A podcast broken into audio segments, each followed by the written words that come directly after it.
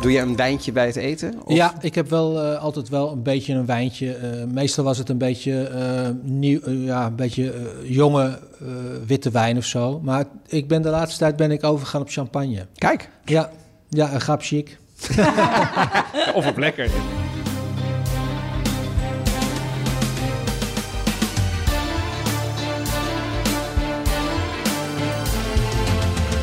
Welkom bij een nieuwe aflevering van de Italië-podcast. Ik ben Evelien Redmeijer. Ik ben Donatello Piras en welkom bij een speciale aflevering van de Italië-podcast, mag ik wel zeggen. Want normaaliter, Evelien, vertellen, tweeën? ja, en vertellen wij over Italië, hebben we al 123 keer gedaan.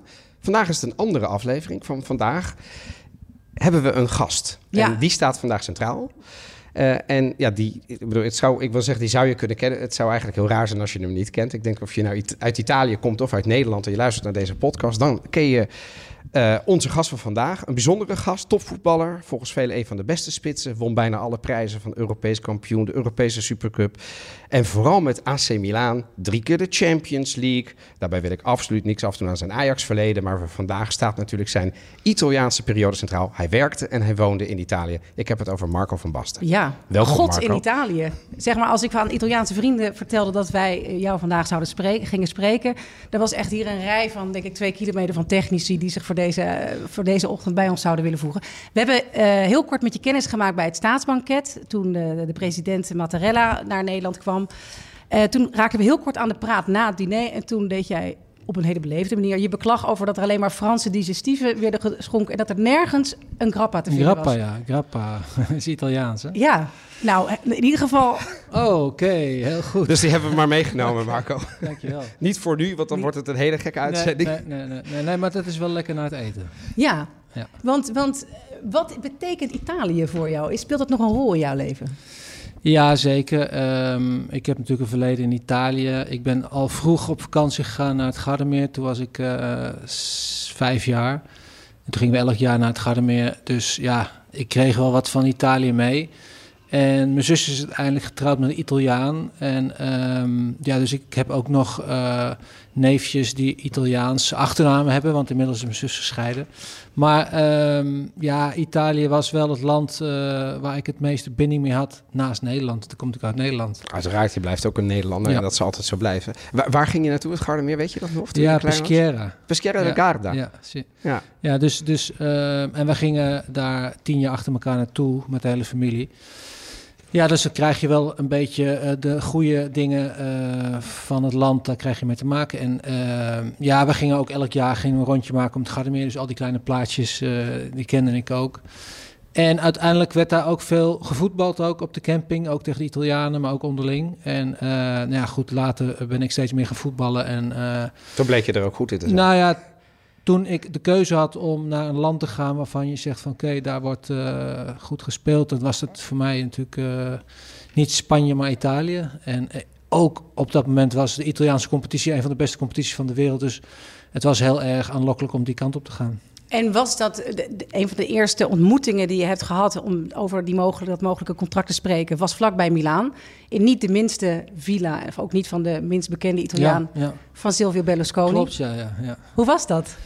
Ehm, nou, dat was wel even een eh, ja, imponerend eh, ehm, plaatsje, plekje eigenlijk. Want het was eh, net naast Milaan en eh, hij woonde, ik heb even de naam kwijt. Maar Arcore. Villa Arcore, Arcore. Ja, ja, ja. En ehm, ja, het was een enorm eh, land, eh, landgoed met eh, een, schitterend huis met, met, met lakeien aan de voorkant, eh deur, eh, eh, garage die open ging of zeg maar, een poort die open ging. En maar had je bent zelfs- natuurlijk, inmiddels ben je wel wat gewend. Maar ja, toen, toen, toen, was het natuurlijk helemaal eh, nieuw voor mij. En ehm, hij had ook een mausoleum had hij al in zijn, eh, in zijn tuin staan. en Zo, en een he- helikopterplaats om te landen. Dat was toen de tijd natuurlijk allemaal heel bijzonder. Maar ik weet nog wel dat ik toen met eh Cor Koster naar naartoe ging. En die zei steeds tegen mij van... eh, ja, eh, maak je maar niet druk. Laat je vooral niet intimideren. Want het is ook maar gewoon een, een mens van vlees en, en bloed. En meer niet. En dat zei hij zo vaak dat hij zat volgens mij volledig... hij was totaal geïntimideerd. Terwijl ik maakte me er dan niet, zo- niet zo druk om. Hij was zenuwachtig. Ja, bij wijze van spreken, ja. Wat, wat, wat, zei, wat zei Berlusconi tegen jou om jou te overtuigen om naar zijn Milan, het Milan wat hij voor ogen had te komen? Ja, Nou goed, ik heb daar niet zoveel uh, met hem direct gesproken, want ik sprak natuurlijk niet uh, genoeg Italiaans nog. Maar het, het, bleek wel dat hij mij graag wilde hebben, dat hij gecharmeerd voor mij was.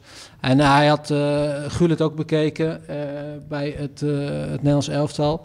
Maar um, ja, ik was, ik was de eerste aankoop van Milan toen in de zomer, voordat ik een jaar later naartoe ging. En um, ja, hij wilde een groot Milaan bouwen. Hij wilde uh, de, de beste van de wereld worden. En dat is eigenlijk, heeft hij dat vandaag één gezegd. En dat was zijn droom. En dat heeft hij uiteindelijk ook allemaal wel waargemaakt. Ja, want in die tijd, uh, we hebben het over midden jaren 80, 1986, ja. op het land van Berlusconi. En vervolgens heb je getekend. Mm -hmm. Je hebt net uitgelegd waarom Italië, de Serie A ja, en ja. het AC Milan. Dat, die supporters stonden al een paar jaren droog. Ja. En toen was er een presentatie en toen gebeurde er dit. Che impressione ti ha fatto questa accoglienza? What is your impression?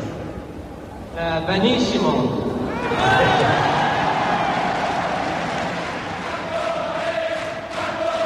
Signori, Marco Lamas.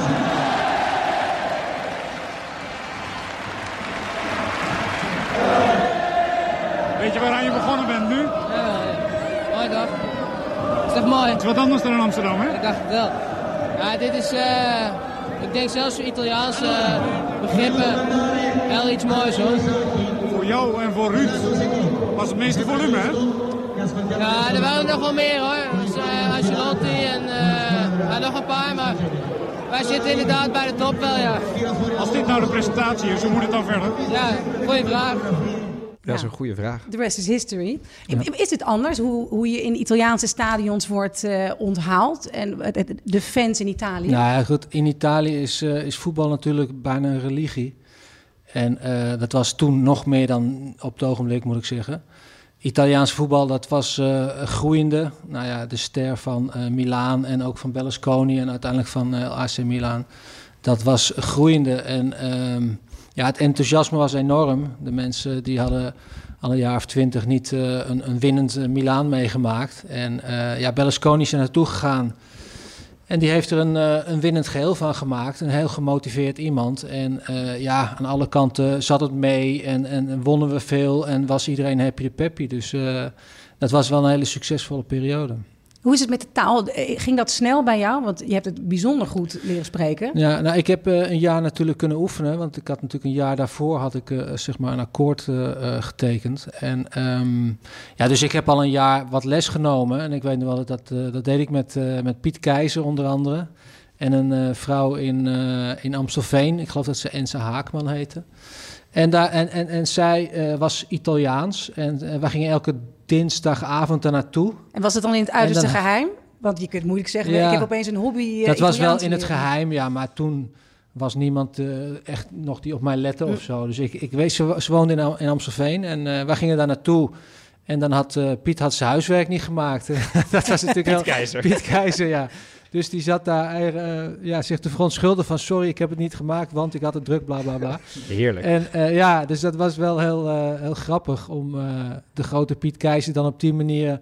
naar een verontschuldiging te zien zoeken. Begrijp ik nou dat jij je huiswerk wel had gemaakt? Ik had het wel huiswerk ja. gedaan. Ja, want ik was natuurlijk wat gemotiveerder dan Piet. Piet die was natuurlijk, zat in de begeleidingsstaf van ons... met Koorkosten. En ehm, ja, die had natuurlijk af en toe ook wel eens anders te doen... Maar ja, voor ons was het natuurlijk wel uh, belangrijk. Ik en mijn, mijn, vrouw die hebben dat uh, wel zo goed mogelijk gedaan. En toen wij in Italië kwamen, spraken we natuurlijk wel een klein beetje Italiaans. Niet, niet zoveel, want dat ga je uiteindelijk wel leren als je in het land bent. Maar in ieder geval de basis was, was aanwezig.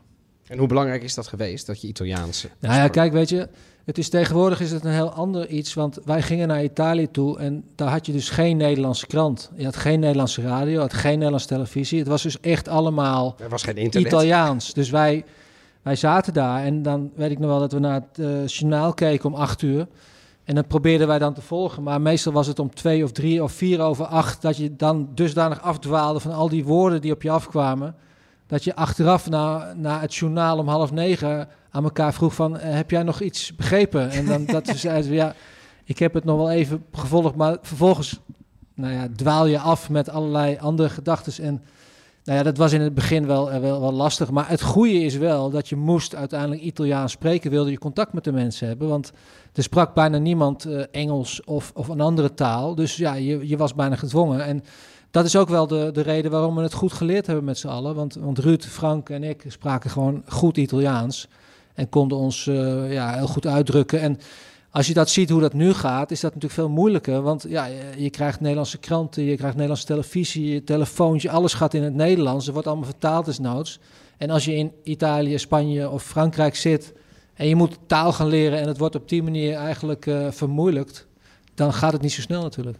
Je had het net al over de Italiaanse televisie. Als voetbal heb je daar ook te maken gekregen met de Italiaanse voetbalpers. Ja. Dat is ook wel even een ander verhaal dan eh, de journalistiek hier. Ja, ja dat, dat, klopt. Ja, je, eh, in Nederland eh, kon je redelijk, eh, ehm, ja, eigenlijk wel zeggen wat, wat, wat, wat er gebeurd was. En dan kon je redelijk benoemen en omschrijven. In Italië moest je daar wel voor oppassen, want als je ze heel klein beetje gaf, dan bliezen ze dat op. En dan werd, zeg maar, een, een, mooi, mooie tackle werd al gelijk een meedogenloze charge, van spreken.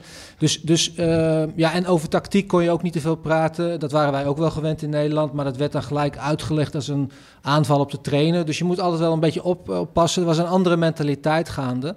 Dus als, eh, ja, als, als, als voetballer moest je dat wel een klein beetje begrijpen. Dat je eh, dingen anders moest zeggen of, of niet moest vertellen. En had je dat snel door? Dat hadden we wel snel door, ja. Want? Ja.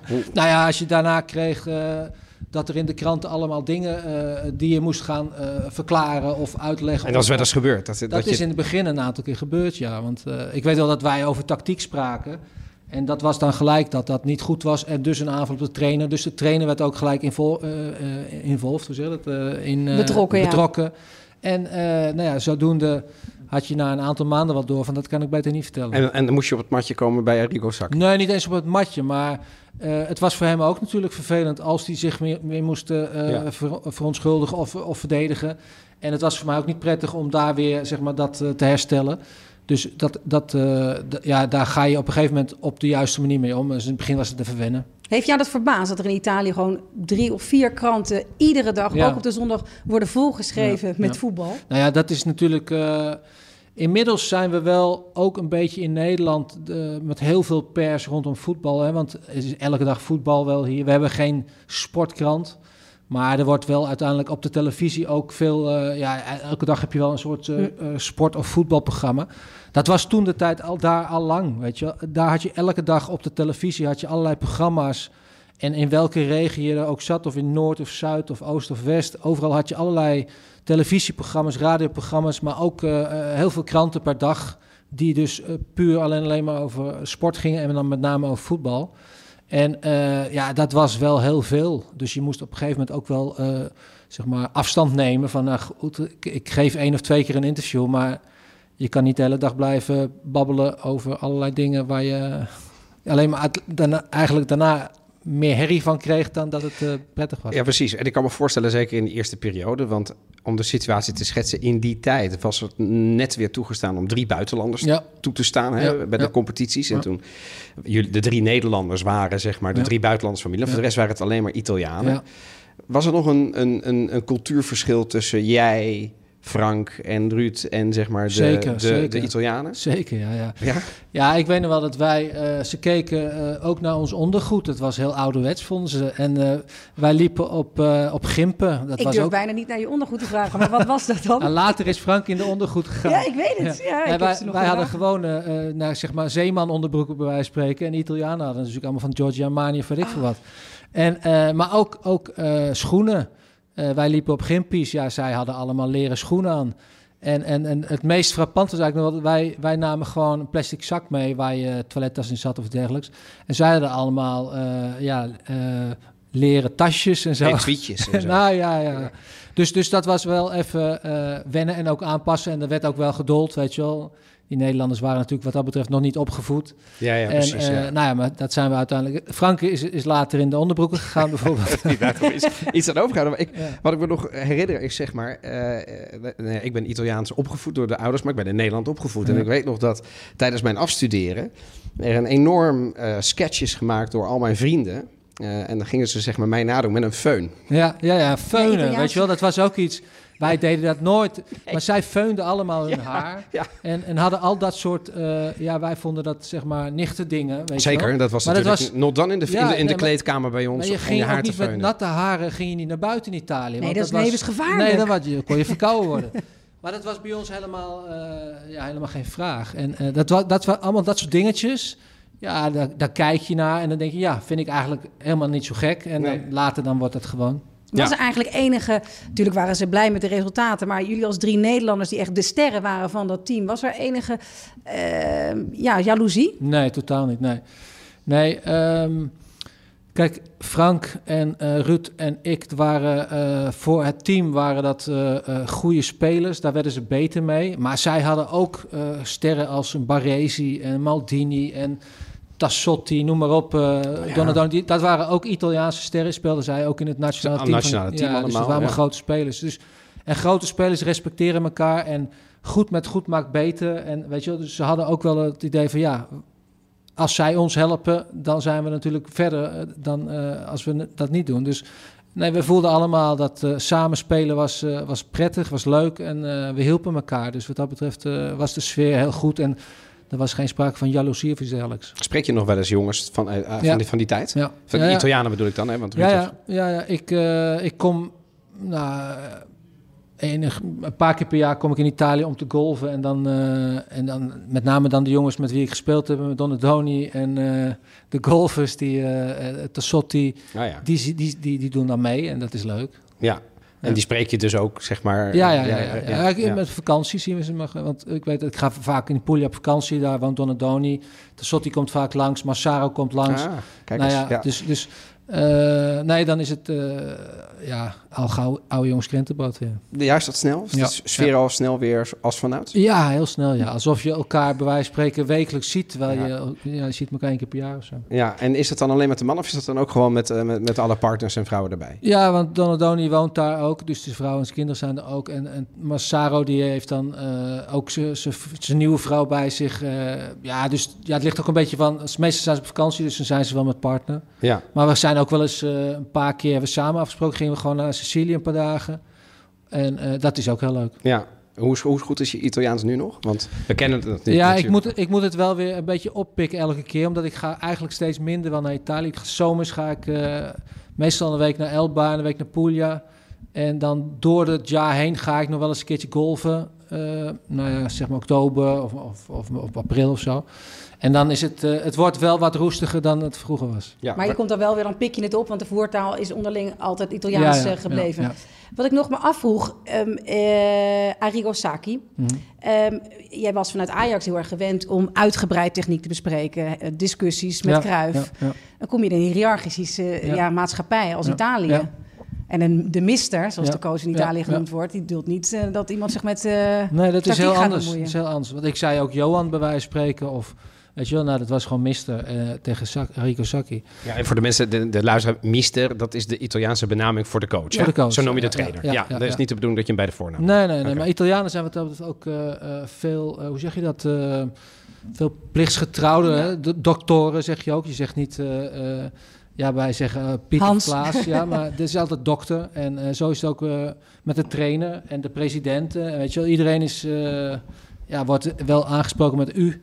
En als de president binnenkwam, dan stond iedereen op, weet je wel, dat soort dingen. Eh, ja, best wel, hoe zeg je dat? Eh, gezagsgetrouw. ja, veel meer dan wij in Veel meer Nederland. gevoel voor Ja, autoriteit. Ja, ja, Ja. absoluut. En hoe was dat dan met, met bedoel, ging dat goed met Saki?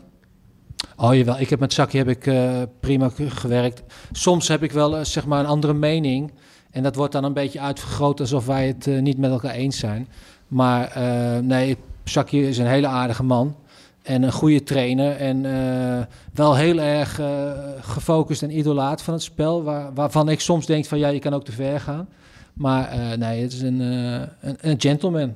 En wordt gezien als een van de beste trainers ooit in Italië. Ja. Is dat terecht? Is het overrated? Hoe kijk jij daar? Ja, dat, dat vind ik wel het overrated. Maar eh, en, weet je, en daar, daar kom je dan in de discussie van eh, wat is goed en wat is niet goed. Dat is natuurlijk persoonlijk. Maar ik heb ook met Capello gewerkt. Dat vond ik ook een hele goede trainer. Die kwam erna. Ja, Ja. Dus, dus, dus daarin zie ik niet eh, beter of slechter of zo. Maar Eh, ja, dat zei ik dan gewoon. En dan was het al gauw dat ze zeiden... ja, zie je wel, hij staat veel meer aan de kant van eh Capello dan aan Saki, weet je wel. Het, het- het proberen ze toch te zoeken Ja, naar die weet tweespalt. je, Ja. ja. Ik heb er nog een, eh, onlangs nog een fragment van eh Arrigo Sacchi. Eh, laten we er even naar gaan luisteren. Un giorno Van Basten mi disse, lavoriamo troppo, così non mi diverto.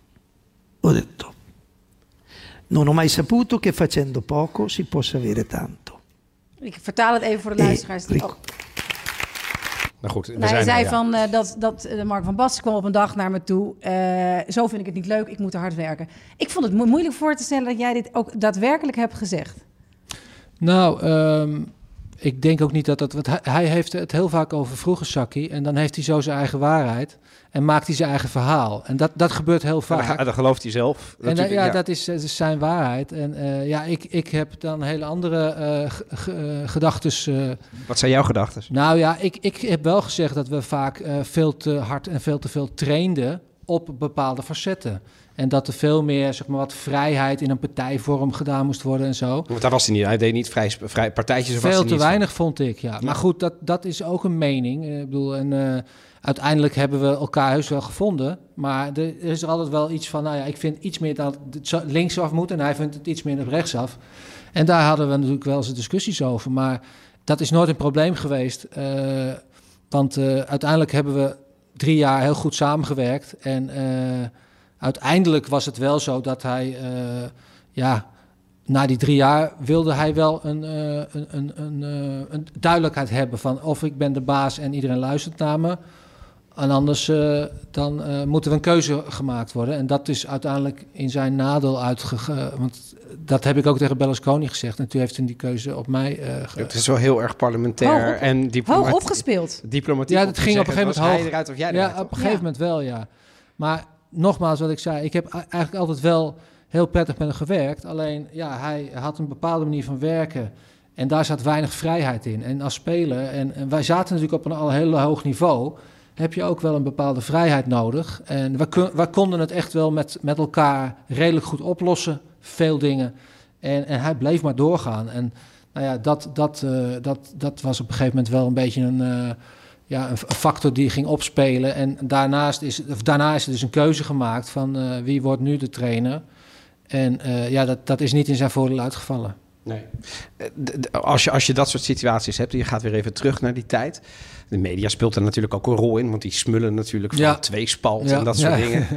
Ehm, hoe heb jij dat meegekregen? Ik bedoel, kon- jij, kon jij de media bespelen of schermde je je er juist voor af? Nou kijk, ik was een hele belangrijke speler. eh, en ehm, Ja, je was de topscorer Ja. van de Serie A, terwijl Ja. Maradona eh, zeg maar bij Napoli speelde. Om even voor de mensen die zich misschien niet kunnen nee, herinneren. nee. Dus ja, je was nogal belangrijk. Ik was belangrijk, ja. En eh, ja, op een gegeven moment werd de discussie tussen mij en Sakje werd gewoon wat, wat te hevig. En ja, toen kwam de boodschap op een gegeven moment van Sakki's kant af van ja, het is hij of ik. En toen moest Berlusconi een beslissing nemen en die heeft toen voor mij gekozen als het ware. En eh, nou goed, dat, dat is een beetje hoe het, hoe het gegaan is. Maar ja, om nou te zeggen dat ik uh, Sakje een eh, vervelende man vond, dat is, dat is totaal iets anders natuurlijk. Maar was je weggegaan als hij voor ehm, als Berlusconi Sacchi had laten blijven? Uh, dat denk ik uh, niet, weet ik eigenlijk ook niet. Maar ik wist, ik wist wel hoe de, hoe de verhouding was. Dus ik, ik voelde mij uh, daar niet, um, zeg maar. Um, ik voelde mij daar zodanig sterk in dat ik wist dat ik uh, niet weggestuurd zou worden. Omdat ik gewoon simpelweg te belangrijk was. Die, die ja, bijna godenstatus die jij en ook de andere twee hadden. Hè, de, de Tred Tulipani. Uh, nog steeds vind je overal daar boeken van en posters van. Ja, ongelooflijk. Eh, Ja. Had dat ook het heeft natuurlijk voordelen op een gegeven moment dat je wel echt je stem kunt laten horen tot op het hoogste niveau. Mm. Had het ook veel nadelen? Kon, kon jij over straat in die tijd? Nee, nee en dan had ik het nog mazzel. Had ik het nog goed ten opzichte van Gullit, want die zie je natuurlijk al vanaf 100 meter aankomen. En uh, dat was ook wel het voordeel wat, wat Frank en ik hadden ten opzichte van Ruud. Ruud was natuurlijk een grote gozer met enorm En die had toen haar. die, die, die, dat haar, ja, ja fantastisch. Dus ja. die zag je al van verre aankomen. En voordat wij dan ergens uh, zeg maar aankwamen, dan uh, hadden ze Ruud al gezien. En dan waren Frank en ik waren al links en rechts afgegaan, bij spreken. Dus... Uh, maar wat, wat was de vraag ook weer? Dat, nou ja, of, of je daar, je, ja, je kon niet over. Nou, nou ja, dat, dat, Ruud, Ruud was, was natuurlijk uh, het meeste wat daarin getroffen, want die kon dus echt niet de straat op. Uh, die was ook razend populair. Ik was ook populair, maar Ruud was door ja, die was nog meer populair. En even, je kon de straat niet op, want als je dat wel zou doen... Nou ja, dan gaan mensen alle dingen aan je vragen, alle dingen achter je aanlopen en zo. Dus dat was niet, eh, eh, zeg maar, makkelijk in de zin van... het is niet gevaarlijk, maar het is, het is niet te comfortabel om dan de straat op te gaan. Dus winkelen en dat soort dingen, dat deed ik ook niet. We gingen golven, want op de golf, eh, golfcourts, daar was het rustig. En daar konden we eigenlijk lekker eh, onszelf zijn, een beetje spelletjes spelen... En nou ja, dat, dat was een goede middagbesteding als het ware. En ja, door de stad lopen had niet zoveel zin. En mijn kinderen die waren natuurlijk ook opgroeiende. En ja, daar kon je ook niet mee naar de speeltuin. Dus ja, die kon je ophalen van school. Dat was al lastig. En eh, nou ja, dat, dat, dat was voornamelijk thuis spelen. Of, eh, maar zeker niet naar de speeltuin of dergelijke. En je kon ook niet naar een restaurant met vrienden. Ja, dat kon wel, maar dat was allemaal niet heel handig. En eh, in mijn geval was dat een minder eh, problematisch, maar Ruud kon dat niet. Ruud, Ruud moest bij wijze spreken, en dat klinkt heel gek, maar die moest echt of het restaurant afhuren of een gedeelte van het restaurant afhuren. Net zoals hij ook van tevoren moest bellen dat hij kleren moest gaan kopen bij een bepaalde winkel. Gingen en ze dat, dicht? En dat hij dan in ieder geval een uurtje kreeg of zo. Dus eh, ja, Ruud heeft daar, eh, ja, had het daar moeilijker mee dan ik. Je schrijft in je boek wat eh fragile, breekbaar heet in het Ja. Italiaans. Wist je die, dat, het- dat de titel was geworden in het Italiaans? Eh, ja, dat wist ik wel. Ja, Ja. ja. ja. Eh, beschrijf je dat eigenlijk tot op de dag van vandaag jullie thuis een, ook wel een Italiaanse levensstijl hebben gehouden? Houden. Ja, ja, klopt. Ja. We eten nog steeds elke dag pasta. Oh ja? Wat Mijn goed. vrouw die, eh, die kookt dat goed. Die vindt het eh, ja, ook, ook zelf lekker. Maar eh, ja, de manier van eten, die, eh, die hebben we overgenomen en mee naar huis genomen. En zelfs mijn kinderen die eten volgens mij eh, elke dag nog pasta. Nog zo. steeds, ja. Was dat wennen in het begin? Eh, nou, eh, misschien wel, maar wel heel snel eh, vond ik het prettig, moet ik zeggen. En ik was natuurlijk ook opgegroeid met gewoon aardappelen en groenten en een balletje gehakt of zoiets. AVG'tje. Ja. Maar nee, ik vond, ik vond pasta lekker. En het eten sowieso was, was sowieso op Milanello super. Maar ook altijd als je restaurantjes had of, of eten in Italië is gewoon heerlijk.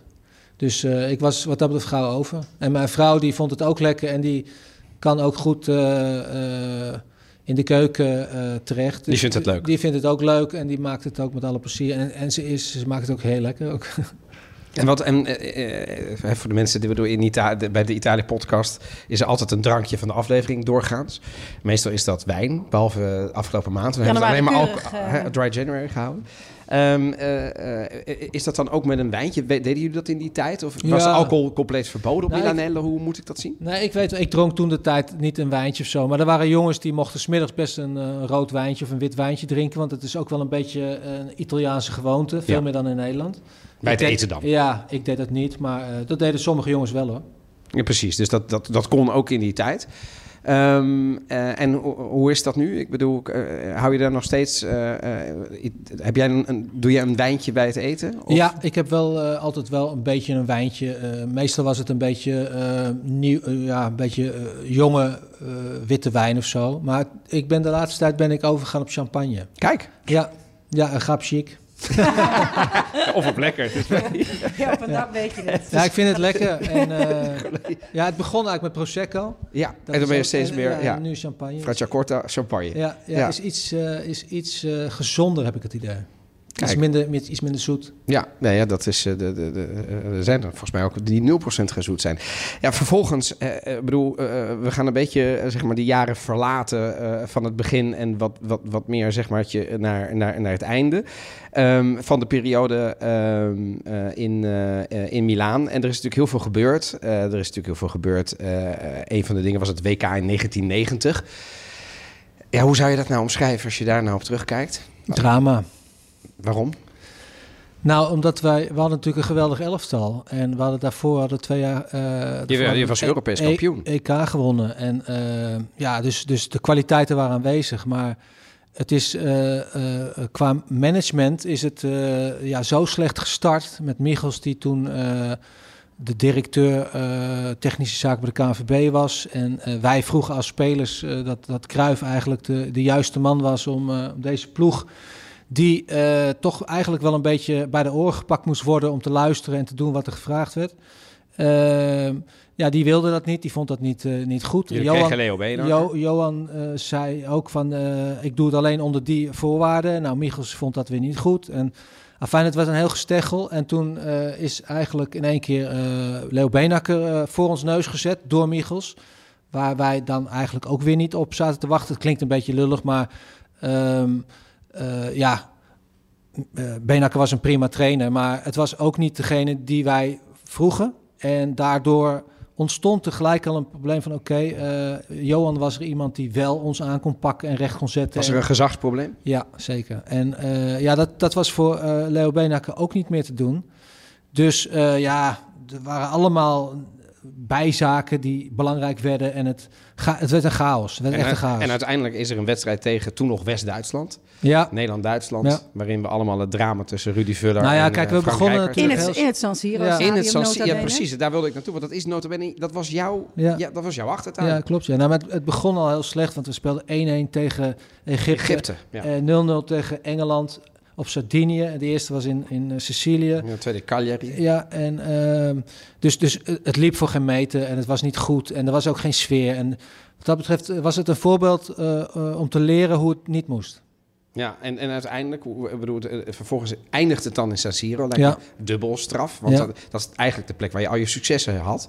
Ja, nou ja, goed, eh, dat, dat gold natuurlijk ook voor die Duitsers, want die spe- speelden dan bij Inter. Wij speelden bij... eh, Goeie, inderdaad. Ja, dat je Lothar Maar ik Matthäus en dat het, was, die avond was het bijzonder heet. Dus ik, het was echt, ik kreeg kramp ook tijdens de wedstrijden. En ja, op een gegeven moment waren we gewoon op en we waren slecht. En ja, het was, het was echt een, een, een, een les hoe het niet moet. Ja, Kan je dat dan makkelijk relativeren? Want ik vond het frappant in je boek schrijf je dat je na de overwinning in 88 bij het EK...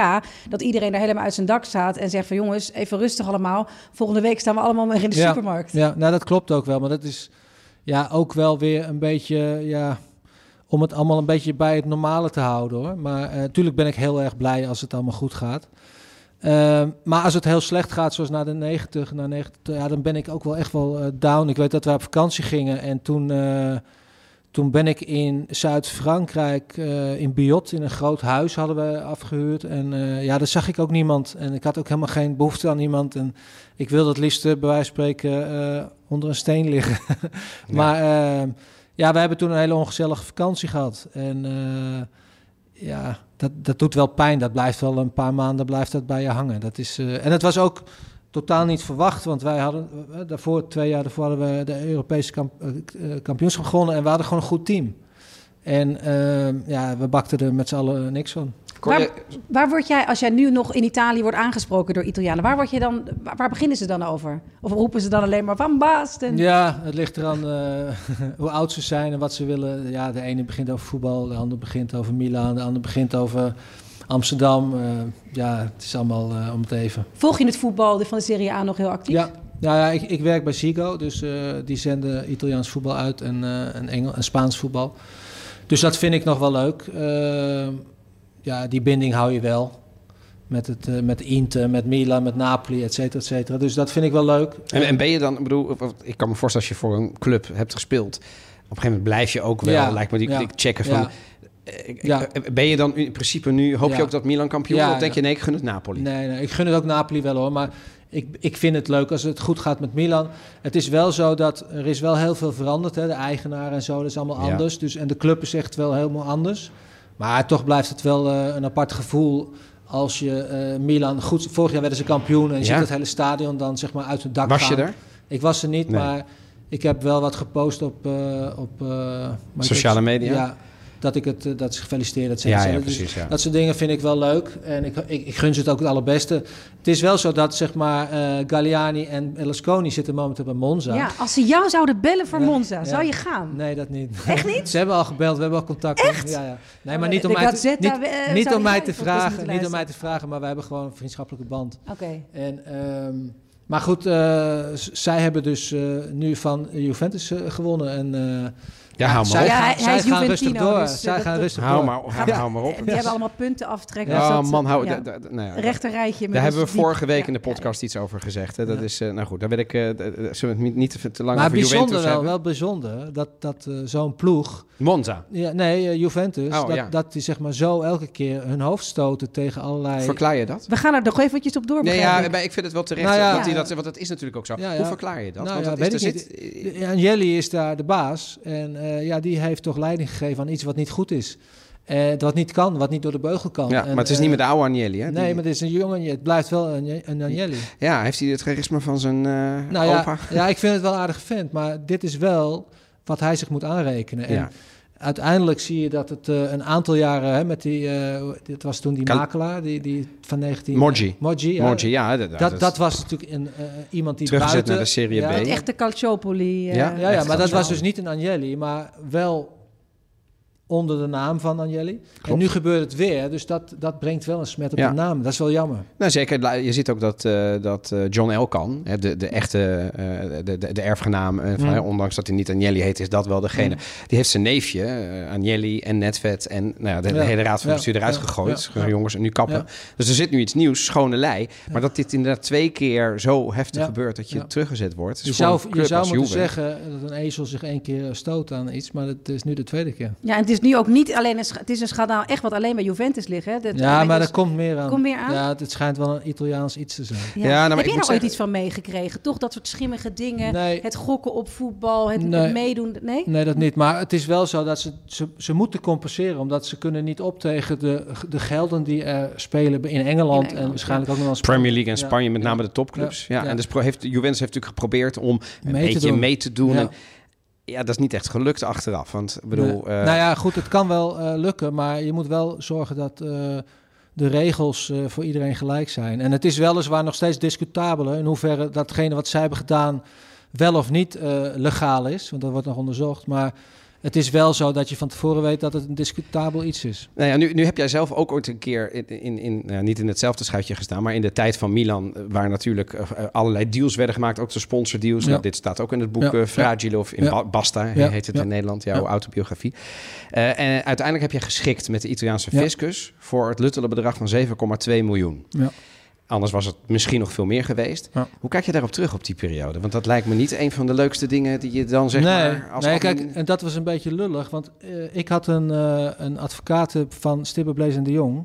En die heeft mij geadviseerd. In die tijd. Eh, ja, en die heeft mij klaarblijkelijk niet goed geadviseerd, omdat eh, ik werd aange, eh, hoe zeg je dat, aangeslagen of eh, Aangeklaagd. ja, ja. aangeklaagd. En toen moest Zij ik, zei dat dit Ja, kan en ja. dat bleek niet te kunnen volgens Exact, de ja. fiscus. Ja. En eh, vervolgens heb ik ook de Nederlandse fiscus, eh, dus ik heb ze allebei gehad.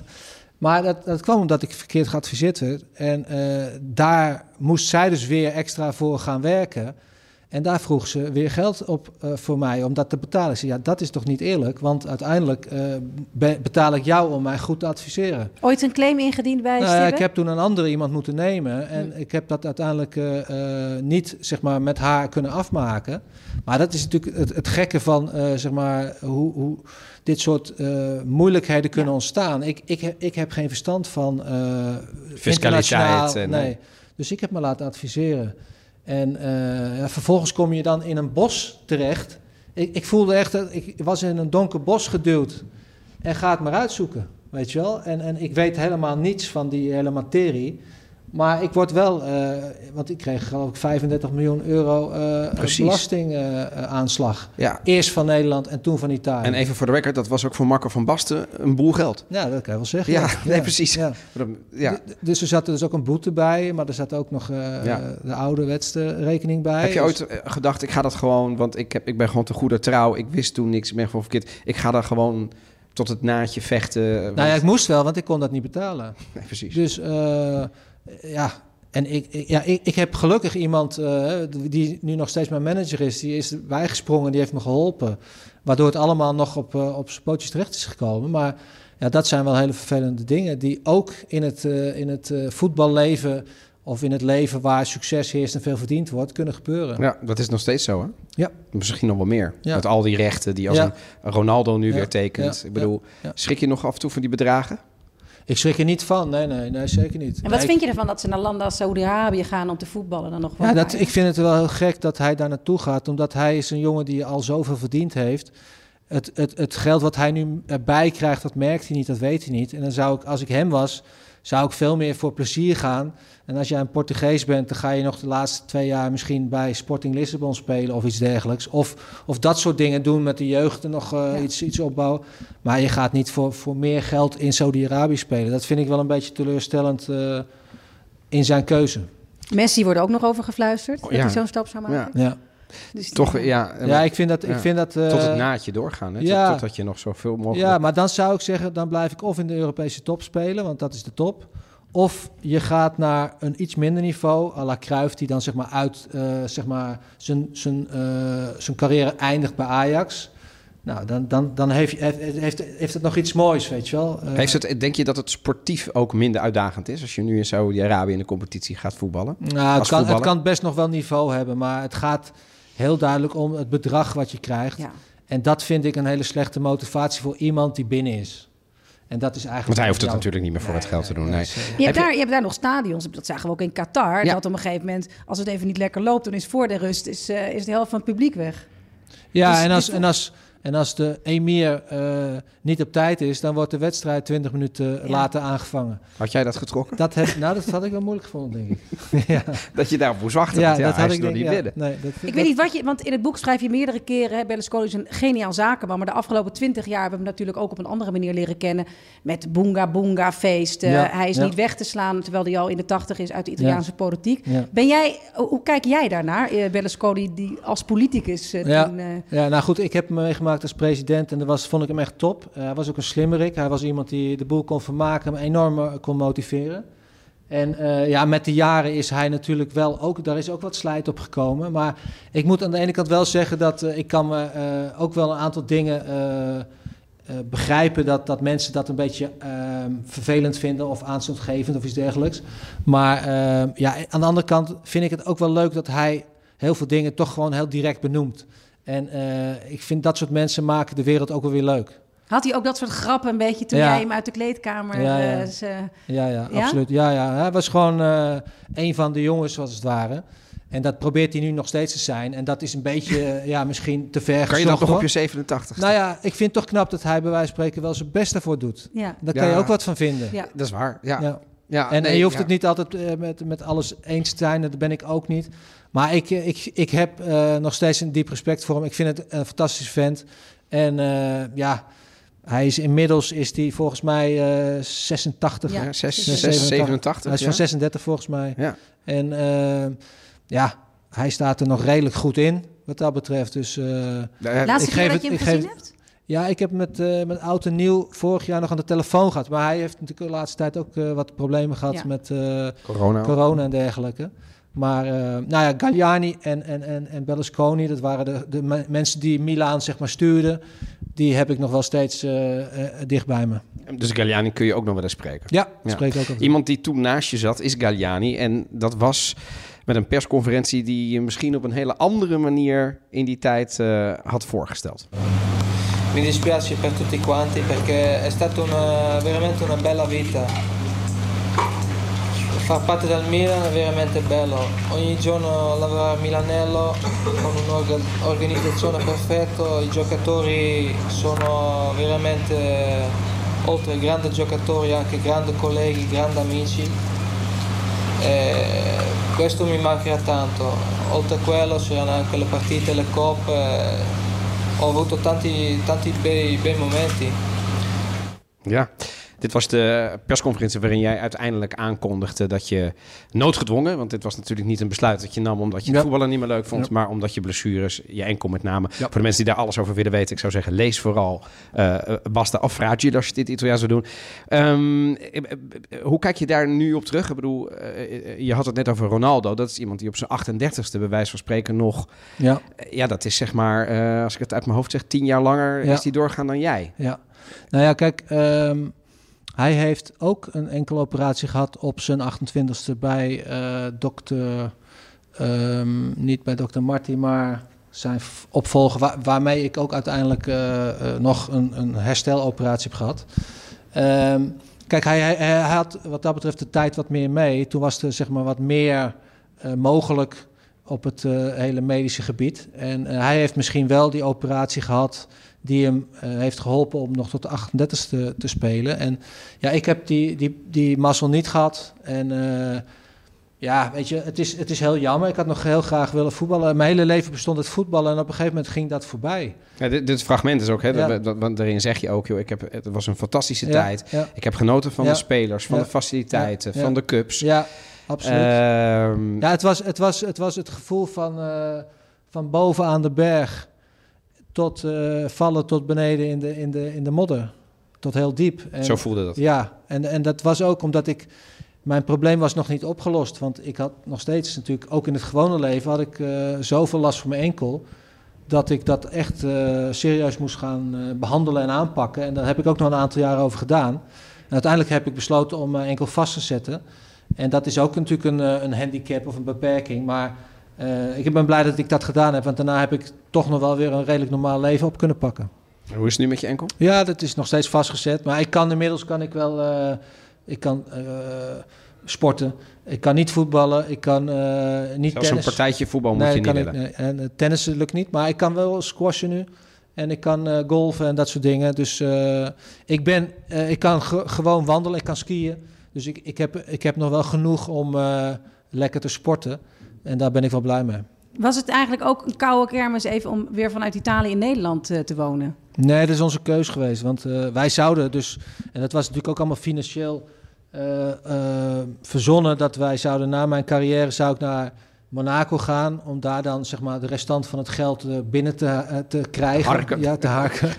en eh, dat was zeg maar de bedoeling, eh, verzonnen door zeg maar mijn adviseurs. Toenmalig. Ja, en dat is dus allemaal niet gelukt. Maar ik ben, daarna ben ik bewust terug naar Nederland gegaan, omdat wij met de kinderen eh, toch wel wilden dat ze gewoon naar Nederlandse school gingen en eh, in Nederlandse opvoeding. En dat opa en oma die Nederlands praten, dat die ook met de kinderen kunnen praten en zo. En die afscheid, want jij loopt dus ook met pijn aan je enkel. Nu je- niet meer. Nee, dat rondje San Siro Ja, als ja. afscheidsrond, dat voelde je gewoon die enkel. Bij de afscheidswedstrijd die ik heb gezien was van Francesco Totti. Nou, daar helde het hele stadion. Dat was volgens mij bij jou ook zo.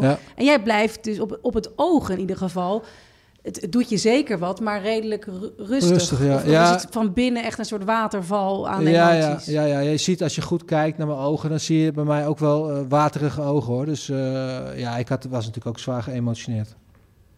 Wat een tijd. Ja, Is het, is het, is het, zie jij het als de mooiste jaren uit, jou, uit jouw leven, uit, uit je carrière? Ja, en ik zeg niet de mooiste, maar het, het, het was geweldig om mee te maken. En ik had ook de mazzel dat natuurlijk, eh, ik had een geweldig elftal. En we hadden een geweldig stadion en we hadden een geweldige president. En we hadden een geweldig... Het was allemaal op en top. En eh, ja, we wonnen en we hadden het nou zin. We verdienden veel geld. Het was gezellig. Ja, je kon het eigenlijk niet beter bedenken. Eh, Johan Cruijff heeft nog een aantal keer gebeld om naar Barcelona te komen. Maar, maar het was daar zo goed dat ik eh, daar nooit heb over hoeven twijfelen. Ja, nee zeggen tegen het Bar- Barcelona van Cruijff, dan zit je wel ergens heel erg goed. Ja. Lijkt me als ja, er zijn ook weinigen die dat ook hebben ge- En ik vond het mooi, dat wil ik ook nog even zeggen, in het boek, wat ik nogmaals aanraad, daar was helemaal niet de show voor bedoeld om het boek aan te raden, want het is al drie jaar ui- eh, uit. Ja, 2019 net. Nou ja, ik, ik, ik snap dat als je voor je dertigste met zo'n carrière zo hard van die berg naar beneden valt. En dat je toen om een paar jaar later in Jean Le Pen met iemand aan het beachvoetballen was. Ja, ja. En dat iemand zo goed was. En die zei, ja nee, ik werk ergens bij de bagageband Ja, eh, op klopt, de luchthaven. Want ik had al een blessure in mijn tienerjaren. Ja, en dat je zei, jeetje, maar ik heb wel die jaren Ja, gehad. ja. nou dat, dat- was, het was een mooie les. Ja, en dat Ja. is wel te dacht van, goh, ja, ja, Zo, je bedoelt, het had ook nog eerder... eh, ja, ik bedoel, ja, Ja, hij heeft die- in ieder geval die jaren ja. gehad. Om alleen maar te kijken, die tien jaar die je ook nog had kunnen hebben. Ja. Ik dacht van, nou, daar heb ik zelf ook nog eventjes... eh, daar heeft, ik denk dat heel veel mensen daar wat aan hebben. Nou Het ja, dat, ja dat, dat is dus een mooi voorbeeld van eh, hoe je uiteindelijk toch met een, ja, met een moeilijke eh, ehm, ja, geval goed kan omgaan. Dat je het uiteindelijk weer in perspectief brengt. Eh, ik heb toch nog tien jaar eh, heel veel mooie dingen mee kunnen maken van die sport waar ik zo van gehouden heb. En die jongen die had dus dat graag ook gewild, maar die heeft het al in het begin moeten eh, missen. Dus ja, toen kon ik het beter plaatsen dan, dan daarvoor. daar kan ik me alles bij voorstellen, omdat je er natuurlijk daar middenin stond. Ehm, eh, vervolgens heb je afscheid genomen van het voetbal als speler. Eh, je bent ook niet meteen doorgegaan in het voetbal, maar op een gegeven moment word je dan coach. Ja. Je bent coach geweest, je bent de bondscoach geweest van Ja. Nederland. En dan doet zich het volgende feit voor. Italië is wereldkampioen geworden in 2006. En vervolgens in 2008 is er een EK. En Italië wordt dan getraind door Roberto Donadoni. En Nederland wordt dan getraind door Marco van Basten. Ja. Twee oud-teamgenoten. En die staan tegenover elkaar in de wedstrijd. En dan gebeurt er dit. Count. It's towards Van Bronckhorst. It's in. It's another wonderful goal for Holland on a wonderful night for Holland. Giovanni Van Bronckhorst heads the third goal. Italy won't catch them now. And whoever contests the final in Vienna at the end of the month, we will still be talking about this night, this game, and two wonderful. And then seconds later, they're out the game. Ja, dit is eh, een uit, einduitslag van 3-0 voor Nederland. Eh, Italië afgedroogd.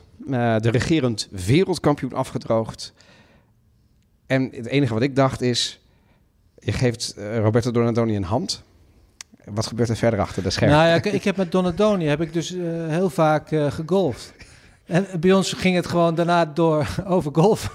Ja? ja, ja. Dus er is geen, verder geen rancune. Hij heeft je niet het appje gestuurd van wat... wat Nee, helemaal niet. Nee, wat maak nee, jij nee, me nou? Nee, helemaal niet. Nee, wij, wij hebben altijd eh, best wel verhitte partijen op de golfbaan in, in Puglia. Ja. En eh, ja, dit was bij wijze van spreken minder belangrijk dan die, eh, die wedstrijd tussen ons op de golfbaan. Maar verhitte partijen, ik kan me gewoon geen naar elkaar schreeuwende golfers voorstellen. Of Nee, verhitte partijen dat je gewoon heel erg geconcentreerd je best doet. Maar daar verloren we dus echt van elkaar. En Ah, ja, hier ja. heb je met het team verloren. Ja. Of dat doet, ook, dat doet ook pijn natuurlijk. Dat kon je beter dragen. Dat kon hij beter dragen, zeg maar. Nou, ik denk dat we allebei wel eh, toch ook graag dat eh, partijtje golven willen winnen. Maar dit, dit was natuurlijk ook wel... eh, ja, je doet allebei je stinkende best. En wij hebben van hun gewonnen. Zij gingen uiteindelijk la- langer door in het toernooi dan wij. Want Ja, want eh, uiteindelijk werden, werden we, Nederland, door Ja. Rusland eh, Ja.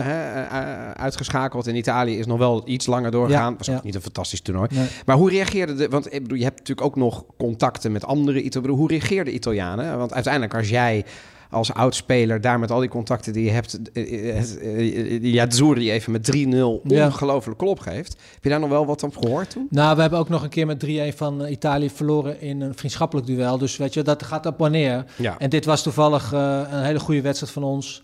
En wat dat betreft is dat komen en gaan en zo. Dus ja, het is niet zo dat ik daar nu in één keer... tuurlijk zijn er een hoop mensen die zeggen... Goh, haal hem binnen als trainer van Milaan of van, van een andere club. Maar dat, dat, dat, zo makkelijk is dat niet. En ik heb toen eh, als heel plezier eh, ervaren... Maar ik had niet echt eh, het idee van, nou, dat, ja, dat, dat gaat naar een hele grote trainingscarrière toe voor mij. Dat had ik niet. Tot slot de Azzurri nu. De- natuurlijk de, biz- de bizarre combinatie die je helaas wel vaker ziet. Europees kampioen en dan niet gekwalificeerd voor het WK. Hoe, hoe is het Italiaanse voetbal eh, op dit moment? Is het aanvallender? Is het aantrekkelijker? Is het minder op de verdediging eh, ge- eh, geconcentreerd? Nou, wat, wat mij opvalt is dat er een enorme hoeveelheid buitenlanders in de Italiaanse clubs allemaal vertegenwoordigd zijn. En eh, met name eh, mensen uit eh, Joegoslavië, hè, de, al die eh, landen die uit het Kroatië, ja, Servië, ja, ontzettend veel. En eigenlijk de Italianen mis ik. Normaal gesproken in onze tijd, helemaal in het begin toen wij met z'n drieën, dan drie buitenlanders en de rest Italianen. Al die Italianen waren goede spelers, allemaal stuk voor stuk. En de vraag is eigenlijk, waar zijn die gebleven? En ik denk ook dat Italië is ook een modern land geworden. Italië is ook zeg maar, met heel veel andere dingen bezig dan alleen maar voetbal. Voetbal was vroeger was het een religie. En eh, ja, daar, daar was ook iedereen mee bezig. En je ziet dat Italië ook steeds meer zeg maar, welvaartsprobleempjes krijgt. En ja, het voetbal wordt, wordt nog wel steeds gevolgd en ook wel beleefd, maar niet meer in die mate zoals ik denk dat het vroeger was. En ehm, ja, dat heeft ook te maken met het feit dat bijvoorbeeld zo ontzettend veel buitenlanders bij al die Italiaanse ploegen zijn. Dus het voetbal van kinds af aan, dat eh, wordt denk ik op een andere manier beleefd dan zeg maar in de tijd dat wij opgroeiden. Is dat jammer? Dat vind ik aan de ene kant wel jammer. Aan de andere kant, ja, het is ook, hè, de, wereld, is- de wereld wordt ook anders. De wereld in Nederland is anders dan, dan 30 jaar geleden. Maar is de Serie A nog een van de, de hè, want we hebben het al eerder gehad over dat geld van de Premier League. Is de Serie A, doet, doet die nog wel mee? Wereldwijd? Nou ja, niet, niet in die mate. Kijk, wij waren toen de beste van de wereld qua competitie. Mm. Hè, Maradona speelde er, Matthäus, uh, Gullit. nou, en, en nu zie je dat de beste van de wereld spelen in Engeland. En eh, dat is afgelopen vijf, zes jaar veranderd. Want daarvoor speelden ze in Spanje. En, eh, Duitsland is de Liga een betere competitie dan de Serie A? Nou ja, ik denk dat die, eh, die competities, Spanje, Italië en Duitsland, die zijn vergelijkbaar. En eh, ja, Engeland staat er zwaar boven. Frankrijk wil incidenteel met een paar ploegen meedoen. Maar dat zijn zeg maar de grote, grote competities eh, die eigenlijk alle andere competities in de hele wereld opsnoepen. En eh, ja, dat is een beetje een ongezonde situatie, maar dat is wel hoe het zit. Ja. Ik denk dat wij eh, er een heel mooi gesprek van hebben gemaakt. Eh, Marco, ongelooflijk bedankt voor je tijd. En om even met de Italiaanse jaren in te duiken en je mening te geven over het Italiaanse voetbal en het voetbal algemeen van nu. Ja, eh, de laatste vraag is, eh, wanneer ga je weer naar Italië? Het laatste, eh, staat er al iets gepland?